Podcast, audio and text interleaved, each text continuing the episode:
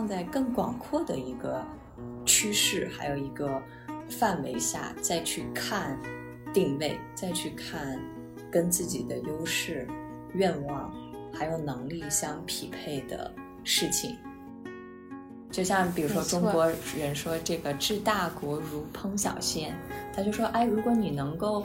在这个烹饪的过程中，你能把无限复杂和细腻的东西，你通过你的创发，然后还能让它重新产生一个新的味道，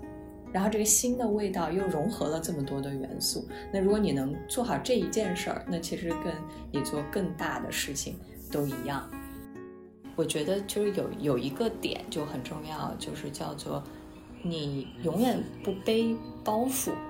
就是永远都像一个新生儿一样。就是所谓的执着，是你形成了这样的观念，就像一个电脑在运转着这样的软件，但是呢，因为你的觉察能力不够，所以你不知道你在运转着这样的软件。然后呢，你这套程序在遇见任何事情的时候，这个程序都还在运转着。佛陀他有八万四千个法门，在创造不同法门的时候，其实就是对应了说，在这个茫茫人海中，每个人都还是能找到自己对应的、相应的这种能接受到这种智慧的一些路径。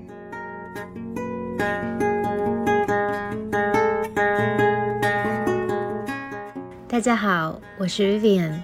我是 Heartly Lab 的创始人。Heartly Lab 是一个崇尚自然。倡导并进行正念生活方式的创新品牌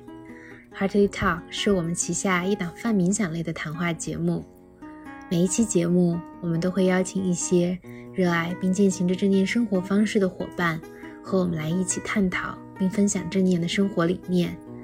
我们期望与你一起觉察自我，感知世界，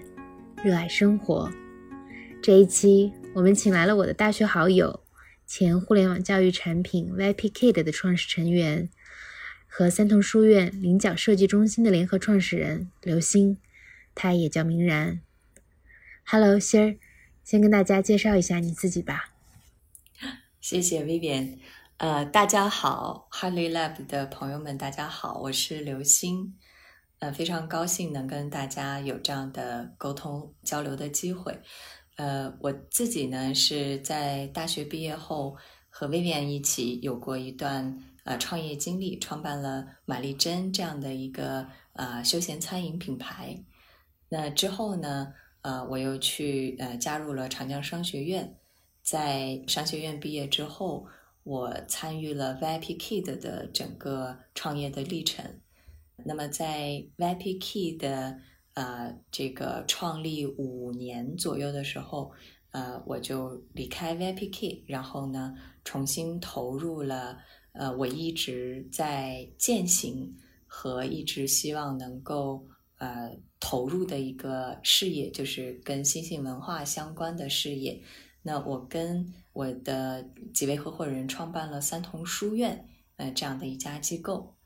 呃，那么在书院成立三年之后。我又重新投入到商业领域，然后现在正在呃和人一起创办一家叫做菱角设计中心的机构。那他的一个呃愿望是通过中国传统文化的当代化表达，然后来去呃赋能我们现在的新的商业业态。嗯，谢谢刘星的介绍。嗯，今天呢，其实我们会，我觉得聊聊三个话题吧。啊，因为很特别啊，刘星是我的大学闺蜜，然后也是我在嗯进入互联网以后，我觉得我们在行业还有大的这个对未来的展望中，在无数次的我觉得关键的一个节点，我们都有深度的一些灵魂沟通的这种好友。然后近期我们俩又。通过一个这样共通的一个行业领域走到了一起，所以我们可能会聊聊我们的大学和青春，聊聊我们在互联网行业的这些轰轰烈烈的一些事情，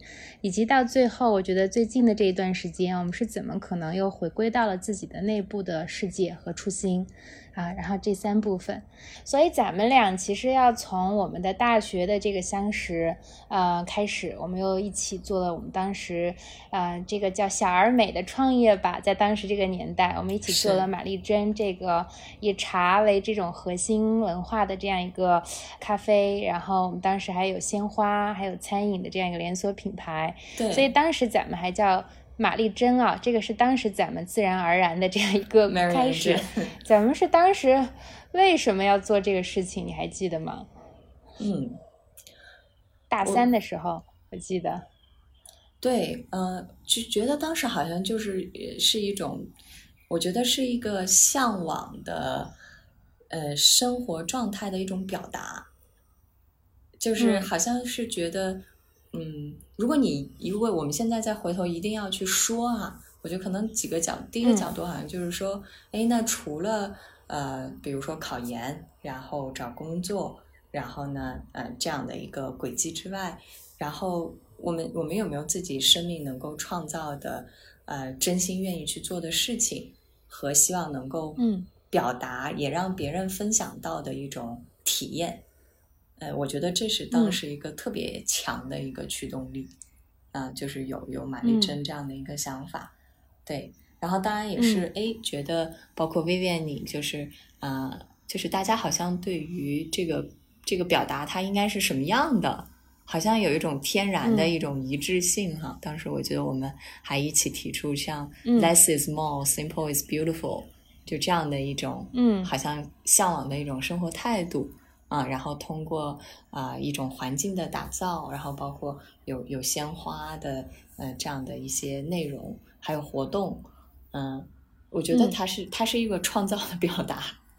对，嗯，没错，我觉得当时我记得，嗯，咱们是在大三。嗯，大三当时有一个那个十一之前，有很多的人都出去旅行了，然后咱们俩一起，其实是这个当时现在想想真的是叫艰苦创业、精益创业。我们一起去那个旧货市场，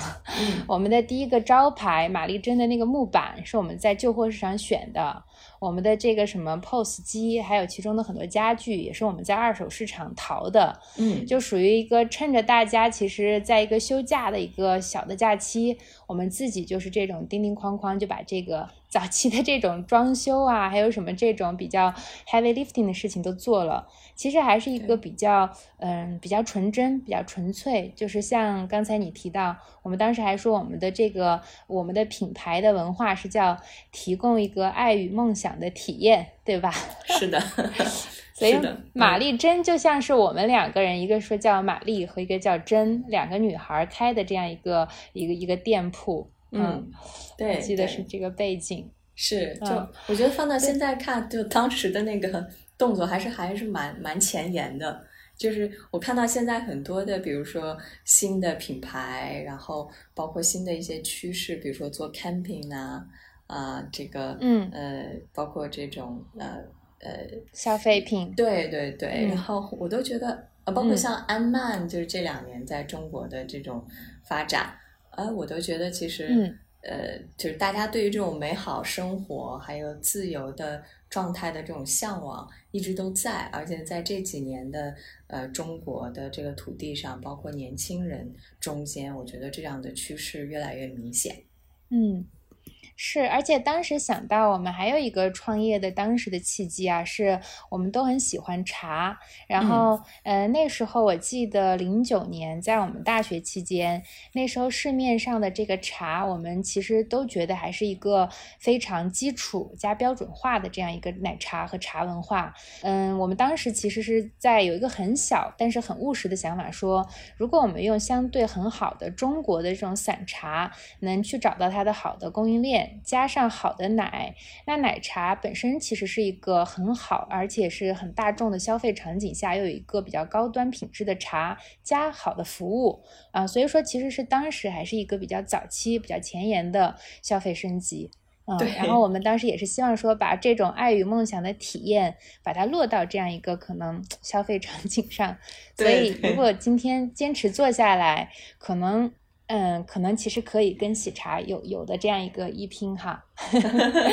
对，我觉得会比喜茶做的好。嗯，对，那个时候还没有提出消费升级这样的概念哈。对。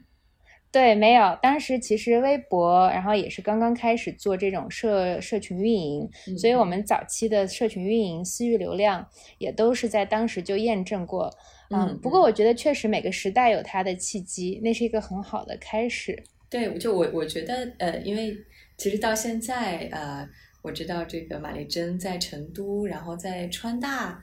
呃，校友们的这个心里面，好像还是属于一个网红打卡地呢。就是我说后边哎哦，逐步听到呃，其实很多的川大的校友啊在提啊，所以我觉得就是你看，就是有一个种子，它埋在那里，其实他如果很有生命力，就是这个精神他很有生命力，其实他就会自然而然的会有这种我叫感召力也好，吸引力也好，然后跟有相对应的这个人发生同频共振，所以我觉得。还是一个特别好的一个创发和经历。嗯，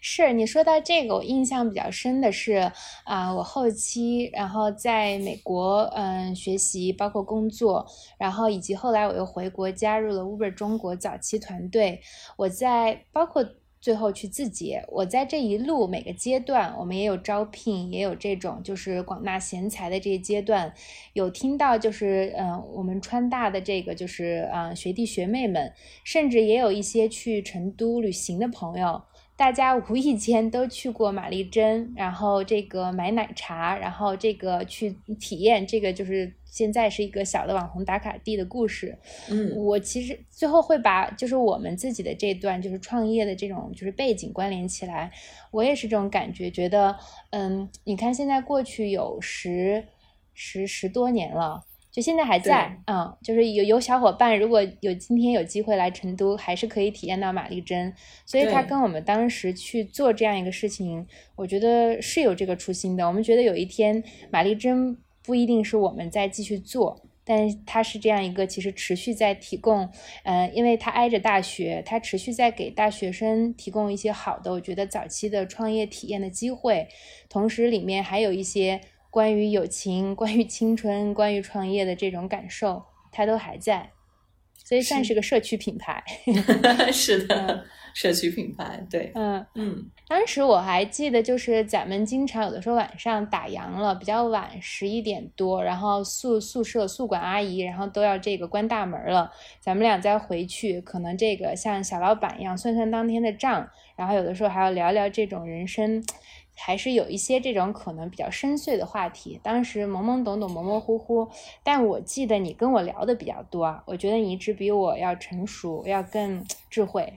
所以当时其实我就记得你是一个特别深邃、特别 deep 的人，然后跟我聊了一些这种关于其实佛学呀，关于人，呃，我觉得人生的这种，我觉得关于生命的一些，我觉得生命的话题，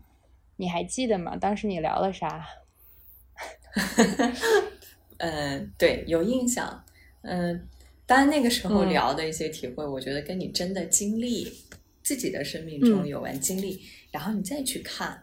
就又会不一样。嗯嗯，所以我其实从我现在的角度来看的话，我觉得就是一个人的修行，或者是你心性的一个呃一个成长，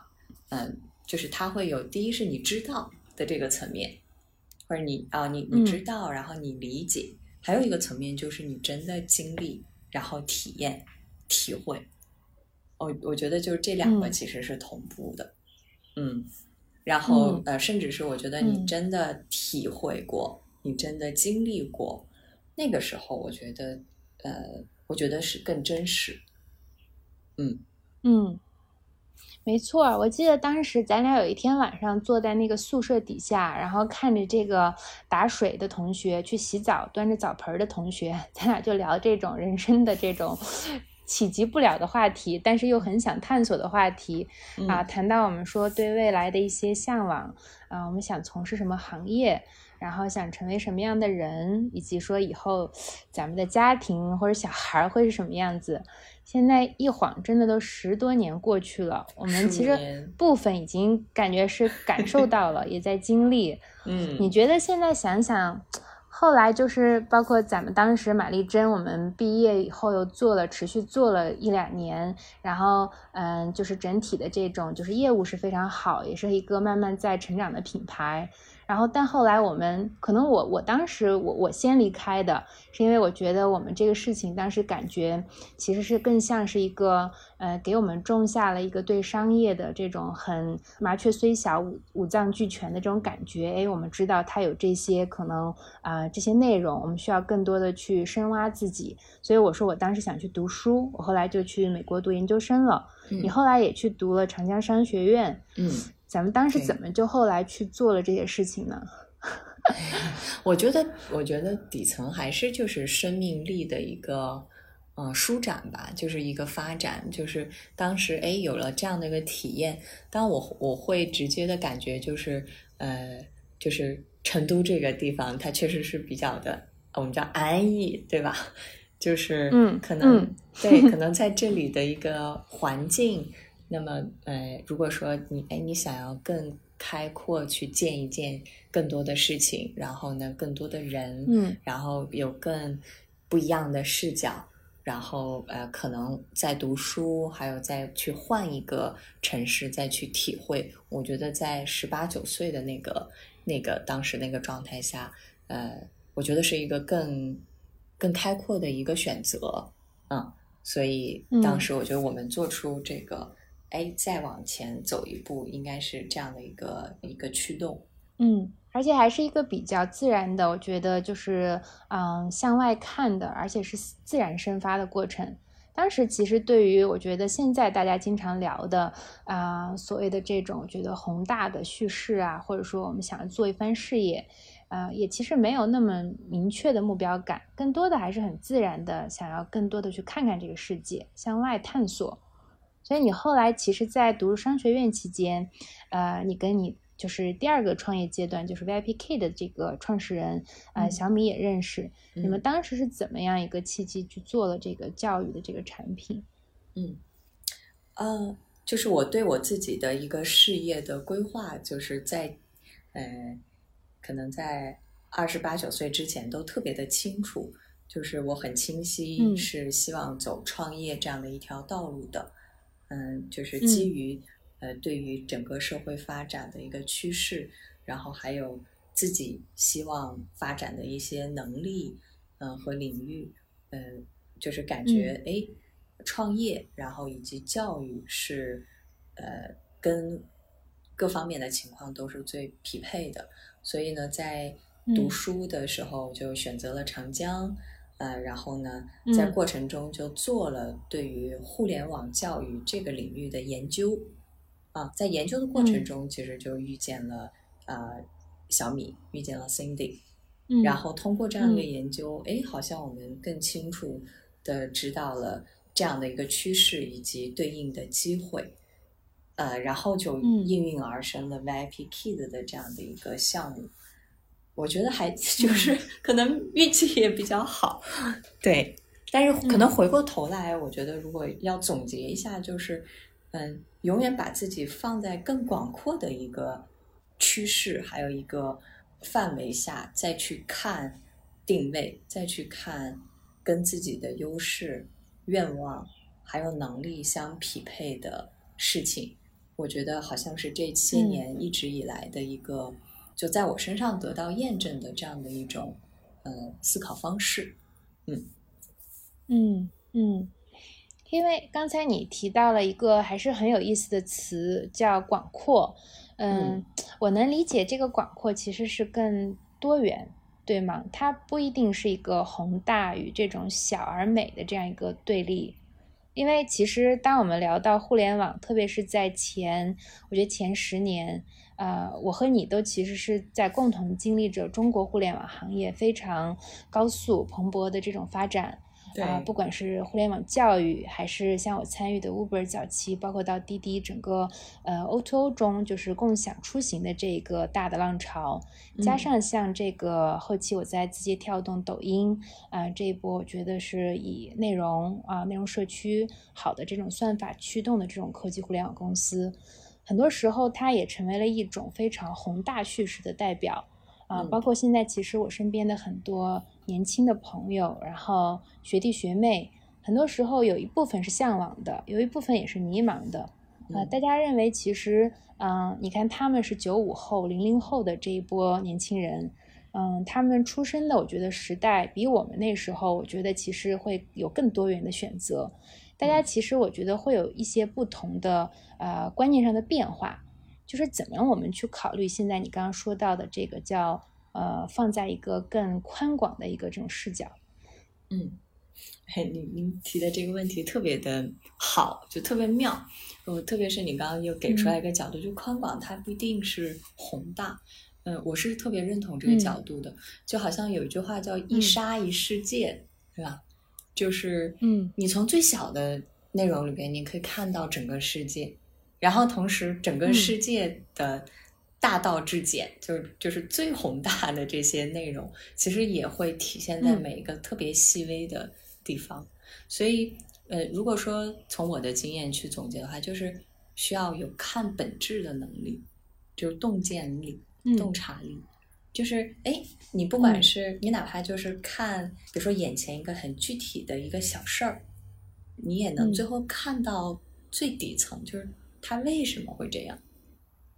对吧？嗯那个最底层的那个点，那同样就是你你你如果有这样的一个能力，就是洞见，那你会发现，哎，它贯穿的大的事，你也去这么去追本溯源的话，你会发现，哦，它它有相通性。就像比如说中国人说这个治大国如烹小鲜，他就说，哎，如果你能够在这个烹饪的过程中，你能把五味，对吧？酸甜苦辣咸，然后呢，把各种各样的食材都是就和而不同，然后你还能通过这种组合，然后又有时间、火火候等等这些元素，无限复杂和细腻的东西，哎，你通过你的创发，然后还能让它重新产生一个新的味道。然后这个新的味道又融合了这么多的元素，那如果你能做好这一件事儿，那其实跟你做更大的事情都一样。嗯，你说到这个烹饪，然后包括嗯中国的这种美食的文化和传统，我想到你最近做的这个就是呃菱角设计中心，然后其实里面呃包罗了非常多的设计和艺术，然后以及传统文化。嗯，你其实你刚刚说，如果是嗯追本溯源，在这个领域，你又追到了什么 本质呢？是为什么会考虑又做到这个事情上了？嗯，是，就是当我们追本溯源的时候，就慢慢的能够体会到，就是嗯，你最后还是会落在说这个心性上，就是嗯，你最终还是会落在说，哦，你会发现每一件事儿最底层的那个出发点。其实都是跟这个一心啊，或者叫我们说跟心，它是离不开的。嗯，啊，嗯，那那那啊，那就为什么是说，哎，呃，很多这个呃，我们看到的成功的人士啊，或者是先哲呃，这个智者，他就会提到说，嗯，对，修身齐家治国平天下的最最底层的是修心。嗯嗯。所以，我我就是回答你刚才说的，哎，那为什么又做菱菱角，呃，这个设计中心？我觉得，呃，有一个底层的脉络，其实就是，确实，我觉得做事情最终都，如果你回到心的这个层面上，然后你就会发现，确确实是做什么事，它都是可以成为自己生命的一个，或者提升自己生命状态的一个过程，它都是一种修行。就不管你选择了是做一个学者，然后你选择啊婚姻，然后你选择嗯，比如说从商或者选择创业啊等等，其实它都是是可以你你去提升你自己呃心性的这样的一个呃一个工具和载体。对，所以呢，那选择呃菱角设计中心，我觉得这个底层是呃跟之前的一些选择是不变的。那它会有这样一个新的一个呈现，呃，也跟新的这个，比如说社会的趋势，然后包括呃我自己周围的一些呃一些条件啊，就是它会有这么一个契机，然后有这样的一个选择。但我觉得从我自身的体验来说，我觉得都是星星的磨砺的一个过程。所以这里面也印证了你刚刚说的这个宽广，它其实不在于做什么，嗯，它更多的还是一个因缘和合，你现在在的环境，你这个阶段的一个心性，然后它可能是一个呃万事俱备，哎，就去做，因为你最终做的可能体验和你用到的心思都是相通的。对的，就是它取决于我们的嗯。刻度，我们的细腻度，我们的敏锐力，我们的觉知力，就是你你觉知足够的细腻，足够的敏锐，你会发现啊，一花一世界，就在一花里面，你看到整个的世界。然后你你足够的敏锐，然后足够的细腻，会发现治大国如烹小鲜。你能，因为你能看到规律。嗯嗯，说的很好。所以这个整个过程，其实嗯，创业还是定义了你的一些这个就是。体验的特性，嗯，所以你你自己会认为，就是对创造和对于每一次的重新开始，有一个特别的这种执念吗？或者说特别的倾向？我觉得 执念肯定是有，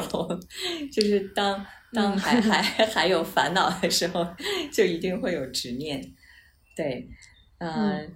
只是说，我觉得其实。嗯，我觉得创造是特别好的一个一个命题，就是创造不一定非得创业。嗯，首先我觉得不是说每个人都需要创业，对，哪怕你做着一个可能在别人看来最普通的工作，这里面仍然是有无穷无尽的创造力是可以发挥的。所以我觉得这又回归到说，那那我们怎么能够嗯让说所做的每一件事情，嗯，它都是。嗯，全新的，甚至是每一分每一秒，它都有创造力和生命力在里边。嗯，我觉得这里边就是一个，也是一个 新兴的一个打磨。嗯，对，就是你你能，你比如说创造力，它跟灵感，就是哎，你不断的有灵灵感的源泉，它是直接有相关联的。啊，那那这个灵感的这种源泉，这种激情。它又是来源于哪里？我觉得就是，嗯，你你看很多的艺术家年龄很大了，但他出手的作品好像永远能给你带来惊喜。就是这这种这种状态，它是从哪里来的？嗯，我觉得就是有有一个点就很重要，就是叫做你永远不背包袱，就永远都像一个新生儿一样。那你永远都没有啊。就是不管是你经历过有多大的成就，或你经历过多大的失败，但是你你在做每一件事情的时候，都是一个全新的开始，都是一个非常专注、全然的状态。我觉得那样的一个状态，其实是每个人都需要的啊，也是通过我觉得通过这种心性的磨砺，是可以越来越能够实现的。是让我想到了那个铃木俊龙的《禅者的初心》。就是一直都是有这样一颗 beginner's mind，所以说刚才说到在 VIP Kid 的这个呃五年的一个创业经历，其实是怎么就是到了一个现在其实创办了这个又是山童书院的这样一个开始，然后其实我也想到了我自己，嗯，我觉得在过去的可能嗯六七年的这种就是互联网行业的一个历练中，嗯。其实我我也觉得自己是嗯非常幸运，获得了我觉得很多很多我觉得高速成长的一些机会和平台，甚至遇到了非常多好的一些前辈的提携。嗯，其实怎么忽然就我觉得这个经验对我来说，它诚然我觉得沉淀出来了非常好的一些啊技能、经验以及视野。因为你刚才提到了那个创造和那种叫生命力和灵感。嗯，其实我真的是到了某一天，我我我其实，嗯，忽然会有一股内心的这种就是冲动，嗯，我认为它是一个比较冷静的冲动，我是觉得自己很感恩有这样一些我觉得早期的经历，但是可能我我我意识到它最终可能不是带着我要去现在的这个所谓的职业的这种高度。我还是觉得这些东西能让我重新有一个，哎，把好的这些经验、技能，然后包括我们说做互联网的很多互联网思维，把它重新融合起来，然后开始可能跟我这个阶段，然后也会更吻合、更相应。啊，有一个更回归内心、关注内心的这种呃，我觉得你刚刚说到的，不管是心性，不管是修行还是个人成长，那它其实也印证了，我觉得一个嗯，现在可能有一些时代的这种大的背景。呃，能通过我现在我们做的事情，提供这样一些好的，呃，我觉得呃典籍理论加可能一些更科技，能够我觉得呃加码的一些这种产品体验，让大家更好的，我觉得至少是关注我觉得自己的一些内心成成长和这种就是心灵世界。然后你是怎么开始有一天其实也是到了这个阶段呢？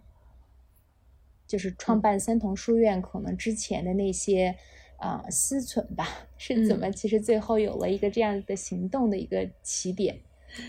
是，呃，我我觉得就是我我自己是感觉到是有一种叫做使命的感召。怎么说呢？就是就像你说的，就是哎，好像到一些时间点，有一些愿望，就很强烈的愿望，它好像是自然而然就萌发的。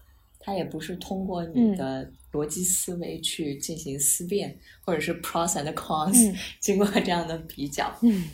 得出的事情。嗯，而且我认为好像这个人类很很核心的一些驱动力，嗯，其实我觉得可能也是这些，就是它不仅仅是逻辑上的一个完全的推理。嗯，所以我觉得做三头书院也是，哎，到了那样的一个时间点，然后呢。自己在原来啊互联网创业的经历，包括呃在商科呃就是学习的一些经历等等，就是让我能感受到哦这个智慧，就我们所说的生命的智慧，在你的生活和事业中，它可能会发生什么样的作用？这个就让我看到了巨大的呃潜力。就是就是智慧啊，就是能够对生命产生巨大的改变，而而这种改变其实是每个人都可以的，因为每个人都有这样的潜力，所以当时就非常的希望说，嗯，有没有一种方式，我们能够去创造途径、创造方法，让每个人都有机会去接触到呃智慧的方法，而且这个智慧的方法。其实也是得到了无数的前人先哲的验证和体验，啊，只是说可能当代我们呃不是那么容易接触到，或者是它的形式和载体跟我们现代人的生活方式好像还有距离，呃，所以我们可能也也不会去主动喜欢去。啊，或者觉得他们有吸引力，嗯，所以就呃产生了创办三同书院的这样一个想法，就是希望说我们传统文化里边也好，还是新兴文化内容里边最精华的那部分的方法，就是让我们的生命变得更快乐、更有生命力、更舒展的那些方法，有没有可能通过更现代化的方式，然后呢，能够让更多人接触到，然后能够让更多人能够用得起来。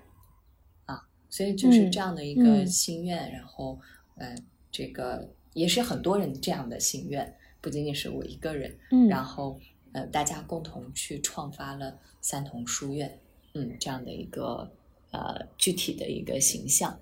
我我相信你做 Hartley Lab 也是 这样的一个过程。是有些相似，然后，嗯，我觉得可能我们也是因为，嗯，在不同的节点，然后有不同的切入点。但刚才你提到，我也很喜欢的是，我觉得可能是，嗯，希望我们共同创造的这些体验和产品，能够带来给大家更多的，我觉得幸福感和生命的一些自在感。我觉得这个是每一个人其实天生啊，我觉得都有的啊。但是现代的生活，我觉得。呃，更加的繁忙，然后更加的，我觉得拥拥挤。很多时候，我觉得它更多的是像一种好的方法论工具，它帮助人们其实能够更回归到跟自己的链接，跟他人的链接。其实我刚才想说，我去参加过书院的几个活动，我都非常喜欢。早期你们举办的跟乌娜老师的一些古琴的这种就是体验啊，包括听过这个禅者大信就大信师傅的一些现场的一些活动，我都还是很触动。呃，那你能具体聊聊，就是你们心中的这个三同书院是一个怎么样的一个品牌？而且我知道你们最近也在做一个叫“不动”的一个项目啊，它其实是更符合可能现代人、更适应现代人的这样一个生活状态。嗯，好的，呃，那我就从我个人的理解的角度，呃，来去介绍一下。嗯，首先呢，呃，三同书院它之所以叫三同书院，呃，是因为我的一指师大信老师他提出了三同时的这样的一个方法。嗯，这个三同时的这个方法就是说听同时，就是说话的时候同步听着自己说话的声音，啊。然后坐看同时，就是你做每一个动作的时候，啊同步的关照到自己的动作，还有想观同时，就是哎，我们的起心动念，在哎思维了别的过程中，同时看见整个的这个思维或者是观念的这个形成和运转，嗯，所以有了这个三同时的这样的一个方法。那么呢，基于三同时的这个方法，呃，其实可能对正念会比较熟悉的我们的朋友，他可能就会直观的感受到这三同时跟我们所说的身与意，就是觉照身、身嗯。与意啊的这这三个角度，其实它是直接关联的。嗯，同时呢，它诶。同时，三同时的这个方法可以直接在我们的生活日用中，在动作中，比如说打电话，比如说做一个演讲，啊，比如说哎，你去炒个菜，然后你在等飞机，在这个过程中，你就可以直接去操作，而不是说你非要辟出来一个宁静的空间，然后打着坐，嗯，才能去嗯啊磨砺和和这个锻炼你的。心性，所以其实呃有这样一个三同时的方法，就是方便呃现代人的一种呃生活方式。那么基于三同时的方法，我们又呃延展出来各种各样的载体，嗯，比如说像呃能够帮助大家呃更好的去提升身体健康的养生课程，叫四象养生，啊，它也是结合了呃科技还有。我们传统古典的一些自然疗法等等的这些内容，然后延伸出来的养生的方法，呃，还有比如说像呃艺术的内容，比如说像禅修尺八，然后呃这个茶道等等，就是跟艺术相关联的内容，呃，同时其实也有呃家庭关系的内容，呃，包括。呃，智慧管理的内容就是修身齐家治国平天下几个维度，一个人的个体生命所可能涉及的各个维度。那么，基于我们说心性的锻炼，再去延展到各个维度的应用，那就有一系列的课程，大家可以去呃学习，然后可以去体验。那么，呃，可能跟其他的内容或者其他的。机构在做的内容最大的区别就是，我们特别就书院特别提倡，就是你一定要是回归到心法上。所谓的心法，就是，嗯，你不管是艺术也好，还是养生也好，最终我们能够落实在我们的呃心念，都是在心念上，就这个地方是源头。那这个源头开了，那其实你就会有不断的源源不断的创造力，那你就会有自己的体会。你你每个人都会可以有自己的花道，每个人都会可以有自己的茶道，而且你会非常清楚的知道说，哦，传统文化里边那些经典的内容它是怎么出来的，就是那个为什么？嗯，我们希望能哎，大家每个人都对这些为什么，然后能有自己。的体会能真正的叫做有体会的变化，因为你你有有了自己的经历和体验以后，你的生命状态才会发生真正的变化，而不是只是说学了一套理论，就是获得了更多的知识，但是你的生命状态没有更快乐，然后更舒展，你的生命的潜能没有得到更好的一个发挥，嗯。就是，嗯，对，所以我们更希望是说，啊，我们的这些内容真的能够帮助大家改变生命的状态，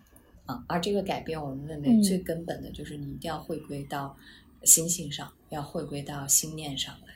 其实你刚才说到了这几个，呃，第一个是谈到了你们三同时的这样一个来源，然后，嗯，我自己。理理解啊，它是来源于就是核心的你们早期的一些这种理论依据啊，包括我们说的这种就是典籍和古典的方法论，有唯识学，有禅宗禅。其实相比，我觉得 Hearty Lab 我们现在在做的事情，我觉得其实是非常有深度的，而且非常我觉得溯源的。然后我们其实当时也也非常的就是看到了这个里面的一些价值，因为对于 Hearty Lab 来说，我们在其实现在我们依然都还在非常早期，在探索。呃，我们认为这里面其实呃非常多的智慧和经典，就一定是来自于东方，甚至是从东方起源的。然后，但是在可能不同的时代阶段，然后包括也传到了西方和世界各处，然后有了更多其实当代和现代的这个科学体系，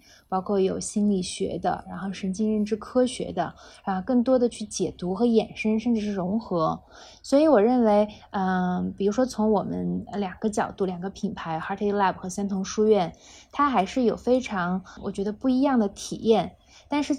共通之处我觉得很明确，就是可能二者，我觉得最终可能，嗯，我们希望给大家带来的这种，就是说从心上面的一些变化，以及可能最终啊带大家去到哪里，我觉得可能是一样的。但是我我其实特别想听听你的这个就是解读，你觉得我们这些不同的，包括其实跟我觉得还有很多的这种啊。这个不管是早期团队还是现有的，我觉得非常呃不同的有差异化的一些这种就是教学方法和这种呃理理论流派上，你怎么来看这个呃我们是如何在这个行业和领域里面啊在共同去创造这样的价值？嗯，好的，我首先我们就回归到就什么是心性文化，或者是什么是生命的智慧，我们说就是每个生命它有啊。本能的希望快乐，然后彻底的心安的这样的一个呃一个驱动力，呃，那我们的智者啊就能他们通过自己生命的体验，包括他们去寻找这样方法的经历，然后呢传达给我们说啊，其实为什么人会有烦恼，或者是说为什么我们会觉得不快乐不安，是。我们说是，其实是问题出在心上。这个心的这个很核心的一个问题就在于，你没有办法很清晰的看见我们的这个呃心或者叫念头变化的这个过程。所以呢，很多时候我们的观念，就是我们的念头，哎，它形成了很凝固的观念，也就是我们所说的执着。就是所谓的执着是。你形成了这样的观念，就像一个电脑在运转着这样的软件，但是呢，因为你的觉察能力不够，所以你不知道你在运转着这样的软件。然后呢，你这套程序在遇见任何事情的时候，这个程序都还在运转着。那无形之中，你就是在用这个程序运转的结果来去形成你各种各样的判断和行为，我们叫惯性。但也许你的这个这个程序压根儿跟现在所要。解决的问题和当前的情况它是不匹配的，但你不知道，因为你不知道你正在运转着这样的程序，那这个时候它就会出现我们叫意外，对吧？就会出现有这种摩擦，然后出现这种割裂的感觉，就会呈呈现出各种各样的烦恼。所以我们说无常，你就是你，你很想寻求的确定性永远都不在。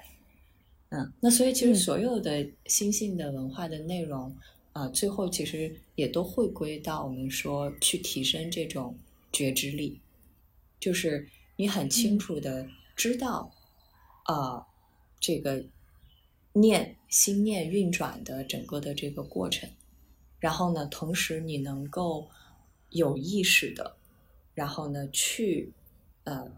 选择适合的我们说运转程序。就也就是说做得了主，嗯，然后来去对应实际发生的情况，那就我们就说是无偏差的，或者叫没有受到污染的判断和了别，嗯。嗯，那这种情况下，我们说啊，通过这样的方法，那最终其实可以消融掉所有的烦恼。嗯。因因为你没有你没有没有执着，没有执着就没有烦恼，没有执着就没有对抗。那就是回归嗯到你刚才提到的问题，就是说，那其实嗯、呃各种各样的方法和流派，嗯嗯经典的内容里边，其实它都会围绕着怎么去提升觉察力和觉知，来去、呃嗯建立自己的体系。那那些体系就好像是不同的脚手架一样，就是比如哎这个流派它的脚手架或它这个阶梯，它是这么去搭建的，然后它的风格是这样。嗯那另外的也有嗯。其他的脚手架，它的这种设计、它的风格都不同，但它最终的方向是彻底的觉悟，就是我们所说的啊、彻底的圆满，然后没有任何的烦恼的这样的一种状态。嗯，那为什么又会有不同的流派和不同的阶梯呢？就是因为其实嗯，每一个生命它的我们说它的这种心性的呃结构或者叫星星的天然的状态，它是不同的。就像嗯是有有无数的病的种类，对不对？那所以这个药方就叫做也有无数种药，就要应病与药啊，你嗯对应是这个病，那你就通过这个药方入手。但是它的目标都是让你达到全面的健康。所以的话，可能嗯从这个角度，我们再去看待呃不同的一些方法，还有一些呃修行的一些方式，我们就啊、就会更清楚了。挺清楚的，解读的很好。嗯，我我理解啊，就是这个佛陀他有八万四千个法门，在嗯创造不同法门的时候，其实就是对应了说，在这个茫茫人海中，每个人都还是能找到自己对应的、相应的这种能接受到这种智慧的一些路径。然后，毕竟这些路径和方法都是一个过程，最终可能大家能感受到的、体会到的，其实我觉得都是相通的。对的，对吧？所以，如果要是想让你给大家啊、呃一个建议，因为嗯啊、我们最近在 Hearty Lab 创始的这个早期的这个呃路径中，我们其实感受到了非常多有意思的现象，嗯，嗯包括我们刚刚提到了新一代的，我觉得不管是年轻人还是繁忙，然后忙碌中的这种中年人，然后还是甚至是我的父辈，然后甚至是我的爷爷奶奶们。我觉得，嗯，最近因为也因为做这件事情，然后自己跟不同的人聊天的话题深度和广度都有明显的一些丰富。然后每个人其实对于啊、让自己如何快乐，然后包括是不是我们理解的修行这件事情，都有不同的一些感受。然后，如果因为我们在做着这样一个事情，或者说本身我们也是在这个修行路上的一个同路人，嗯。你会给大家什么样的一个分享和建议呢？对于不同阶段的人，也许是一个可能很不一样的状态。但是如果给一个建议的话，会是什么？我觉得给一个建议就是要开启智慧，我觉得这是这是嗯最重要的。嗯，那么这个这个开启智慧，就为什么是重要？就是因为它是这个，就是我觉得它是最底层的心法，就是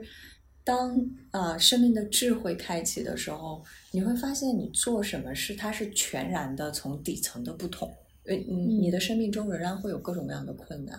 就是你还是会遇见事业的啊、沉住坏空，就是有有成就，然后有失败，然后呢，嗯啊，你的生命中还是会有人有来人来人往，然后有有嗯。新生的生命，然后也有老去的逝去的生命，然后同时你你自己的状态也嗯。会发生各种各样的变化。嗯。嗯那怎么样去在这样的变化中，就呃，你仍然能够快乐，而且有源源不断的生命力，而且我我自己的感受是，只有智慧，就你要去，什么叫开启智慧？就是你真的通过自己生命的经验啊、经历、体验到说，哦，这样的方法是可以实现的，这样的方法它可以实现。你在任何的状态下，你都可以有一种安，然后有清明、嗯清楚的嗯状态。嗯你能够体验嗯过这样的方法，然后不断的在你做所有的嗯事情中，啊、在你的整个的生命的经验中去锻炼这样的方法，我觉得这个是最最重要的。啊，而不是说去学习一套又一套的理论，因为 理论是无穷尽的。你只是去武武装自己的大脑，其实对你整个生命状态的变化，我认为它的作用是非常小的。啊，还是要落实落实到自己的体会上来。说到开启智慧，就是那，就是就是在新兴文化这个领域公认的，就是最彻底的、最通透的啊，最最完整无漏的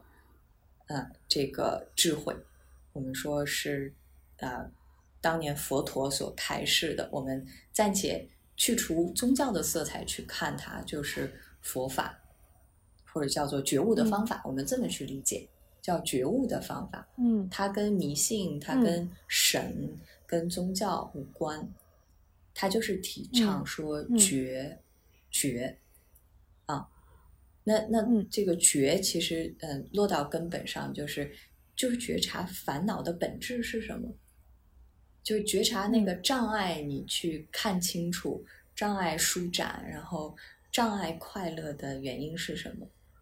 嗯，那这样的一个能力，其实最终它就会消融我们整个身心的各种各样的淤堵还有障碍，它可以让我们的健康，让我们的关系，然后让呃方方面面，就是你生命中的方方面面。都得到呃完全无公害的健康的循环，说的特别好，我觉得已经很包容万象了。嗯，就是还是一个回归，嗯，向内走，然后而且要非常全知全觉的感受到自己自己验证到的感受，自己体证过的一些这种，不管是啊快乐幸福感，还是刚刚你说的心安和这种嗯清明。其实这种是我觉得很多时候，当我们比较向外看的时候，有很多的标准是在外界的，包括想要去学、获得更多的知识、更多的理论，啊，但也许真正的这个内心的是否心安、是否快乐，其实这个要更多的向内走。嗯，有了这层可能觉知，然后才是这个智慧开启的第一步。嗯，是是，谢谢你的分享，谢谢明然。很高兴又把我的这个大学好友，然后还有我们现在一起在开拓的这个新的领域的一个也是同路人吧，能请到我们今天 Hearty Lab 的这个播客，嗯，非常感谢你，明然，你的分享，我觉得也非常的如你一样，非常自然，而且非常通透，嗯，希望在未来的日子里，我们还会有更多的这个合作。嗯，通过我们从不管是古典还是现代的角度，能把更多的一些智慧的方法，然后我们也是且行，然后且与大家一起修行。好的，谢谢 Vivian，谢谢 Hard Lab，欢迎大家收听这一期我们的内容啊，那期待之后下一期的内容再与大家见面。好，拜拜，拜拜。